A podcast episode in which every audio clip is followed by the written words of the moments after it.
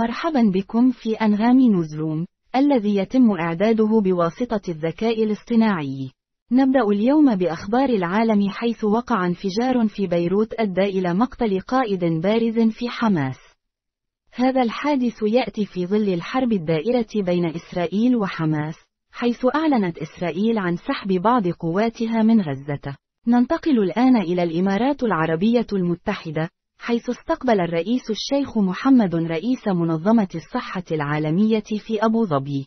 في قسم الأعمال، نجد أن رئيسة جامعة هارفارد كلودين غي استقالت بعد اتهامات بالسرقة الأدبية والتحريض على الكراهية ضد اليهود في الحرم الجامعي.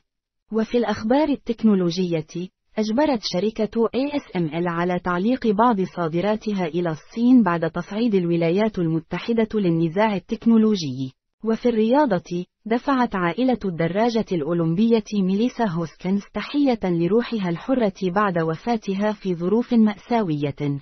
وأخيرا في الأخبار الترفيهية، تركز النجمة شانين دوهيرتي على كيف يمكن أن تساعدها علاجات السرطان في العيش لمدة ثلاث إلى خمس سنوات إضافية.